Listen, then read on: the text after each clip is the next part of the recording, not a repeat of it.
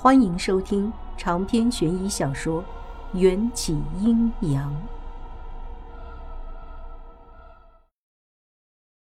听到我说的话，迎战这才满意的离开。院子外传来了劳斯莱斯的咆哮。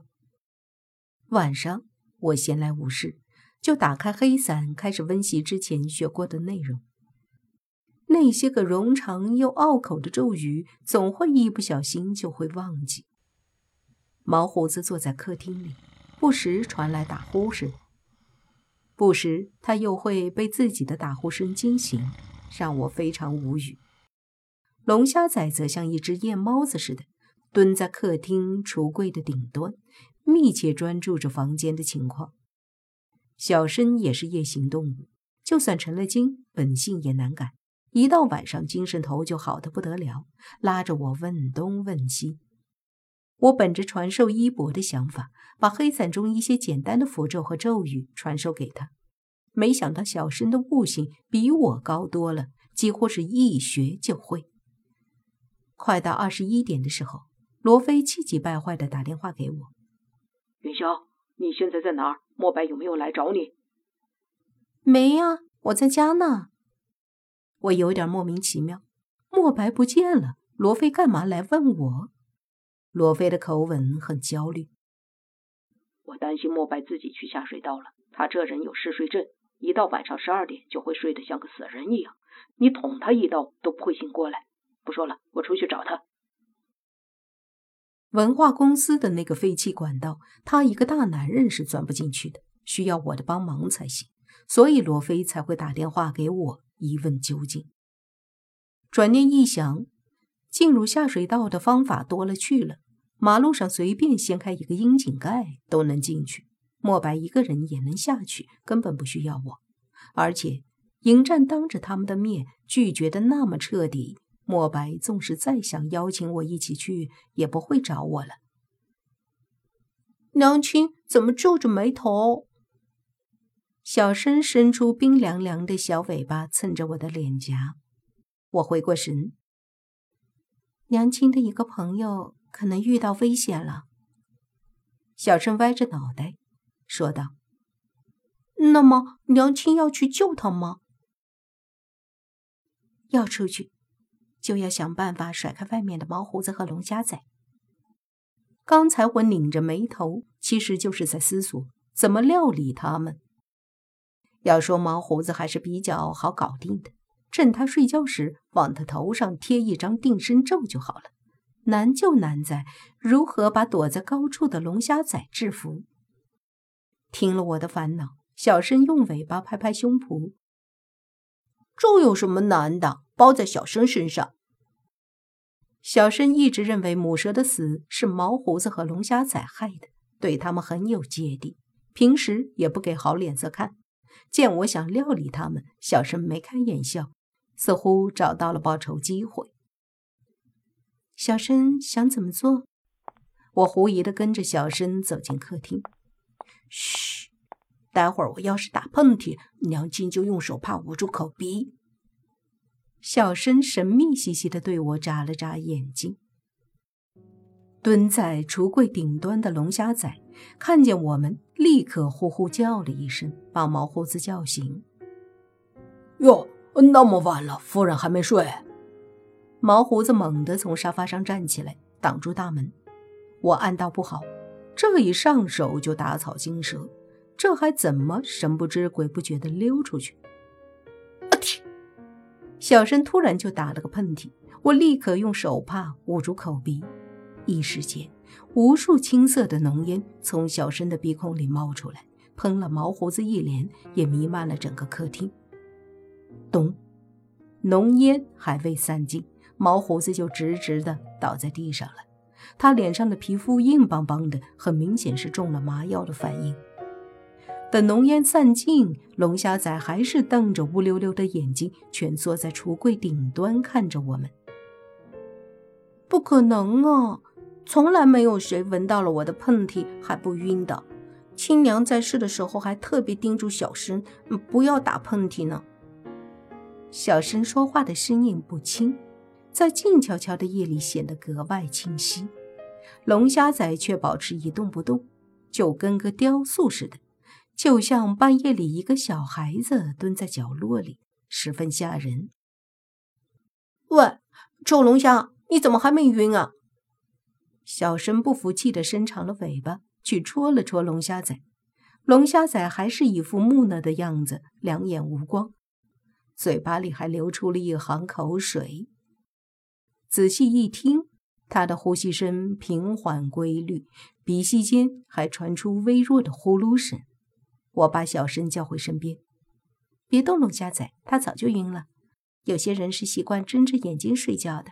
我们快走吧，早去早回，别被他们发现。半夜里，村子外有点荒芜的味道，马路上别说人了，连个鬼都没有，也搭不到车。娘亲。骑在小申头上，不会有人看见。小申腰身一变，恢复了庞大的体型。我坐在小申的脑袋上，恍如身在云端，乘风破浪，似乎眨眼间就到了文化公司附近。文化公司坐落在闹市区的中心位置，这个点儿街上来来往往的人还有很多。小申主动回到了木牌里，让我自己走过去。以墨白的体型，不可能从文化公司里的水管进入下水道，所以我只能在文化中心附近街道、马路上寻找。又担心墨白已经进入了下水道，急中生智，想起了黑伞中学过的有一个用来找人的符咒，只要滴一滴血在符咒上，符咒就会主动飞到想要找到的人所在的地方。我咬破食指，把血抹在符咒上。带我去找墨白。符咒嗜血而飞，东弯西拐的把我带到了一条位于文化大厦后门的街道上。那条街上有七八个窨井盖，却都是通往不同管道的。一道略显瘦削的人影正蹲在马路边，似乎正在用手电筒照着一张复杂的管道图。墨白。总算找到你了，我喊了一声，人影转过来，露出那张在手电光下有些苍白的脸孔。你怎么来了？莫白问道。还不是罗队满世界找你，他这人表面上很世俗，倒也挺关心你的。墨白晶亮的瞳孔露出一抹歉意，眼底的执着却没有消散，说道：“抱歉。”让你们担心了。我认为罗非说的对。如果凶手不是人，那么再进入下水道里寻尸就不是明智的举动。我开门见山地说：“你别下去了。”罗队说：“你有嗜睡症。”莫白尴尬地笑了笑：“还有两个半小时才会发病，我一个小时就能上来，有安全绳系着也不会迷路。你别劝我了。”只要艾德有可能在下水道里，我就要去把他找出来。这时，罗非上气不接下气地出现在不远处，应该是一路跑着来的。他劝不了你，那我呢？不等莫白回答，罗非就跑过来继续说：“就知道你来这里，还把人家元宵小姐也牵扯进来，不知道有多危险。我也不劝你。”我以警队队长的身份命令你总行了吧？除非从我身上跨过去，否则今天你们谁也不能下去。咚！罗非话音刚落，后脖子上就挨了一下手刀，倒在地上。说时迟，那时快，我还没反应过来，莫白跨过罗非的身体，就绑上安全绳，纵身跳进阴沟里。麻烦你替我照顾罗队。莫白看起来人畜无害的，动起手来竟是一点都不含糊，连他的队长都敢下手。他的举动颠覆了我对他的认知。这个男人似乎比他的外表刚毅得多，叫人捉摸不透。我把罗非扶到公交车站的座位上之后，又回到莫白跳下去的阴沟旁。莫白已经走到了管道深处，阴井下黑洞洞的，丝毫捕捉不到手电的光亮。我的脚边放着一块系着安全绳的砖头，绳子的那一头衔接的就是莫白。我担心他的安危，每隔五分钟就会拉一下绳子。莫白也会在那头拉一下绳子回应我。可这一次我再拉绳子，绳子那头却没了音讯。这可把我急坏了。先不说他会在下水道里看见什么，一想到莫白可能因嗜睡症在满是污水的下水道里睡着，就够我坐立不安的了。莫白，我对着阴沟大喊。漆黑的管道里，除了我的回声，再无音讯。情况有异，我第一个反应就是抓紧时间回收绳子。恐怖的是，绳子的那一头轻的好像没有分量，绳子收回了十几米后竟然断了。我一下子心提到了嗓子眼儿。下水道里复杂的就像一个巨型迷宫，要是没有安全绳指引回来的路，莫白自己找回来的可能性可以说是微乎其微。时间一分一秒的过去，都快要到十一点了，我实在等不下去了。只能系上安全绳，无奈地跳进下水道，还同时寄出一张寻人符和一张照明符咒指引带路。没办法，我没手电，在这么伸手不见五指的地方行走，只能耗费珍贵的符咒了。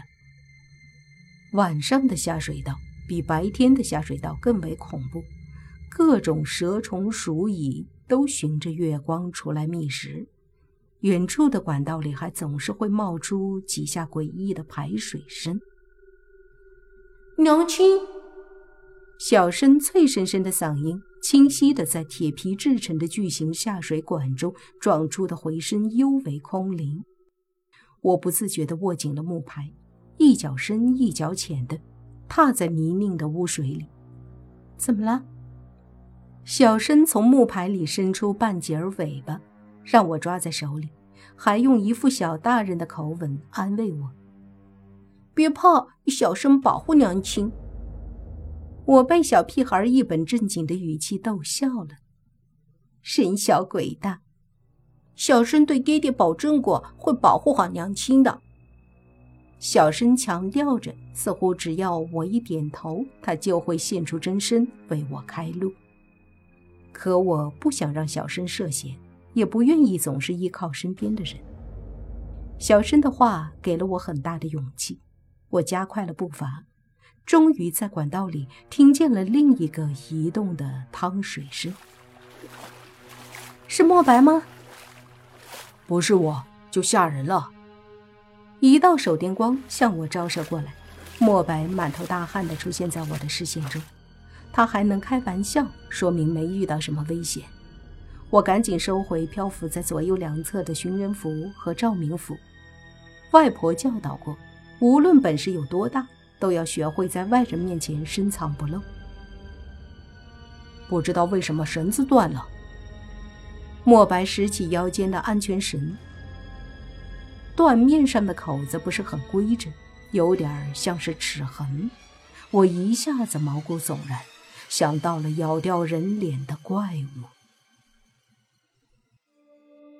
长篇悬疑小说《缘起阴阳》本集结束，请关注主播又见菲儿，精彩继续。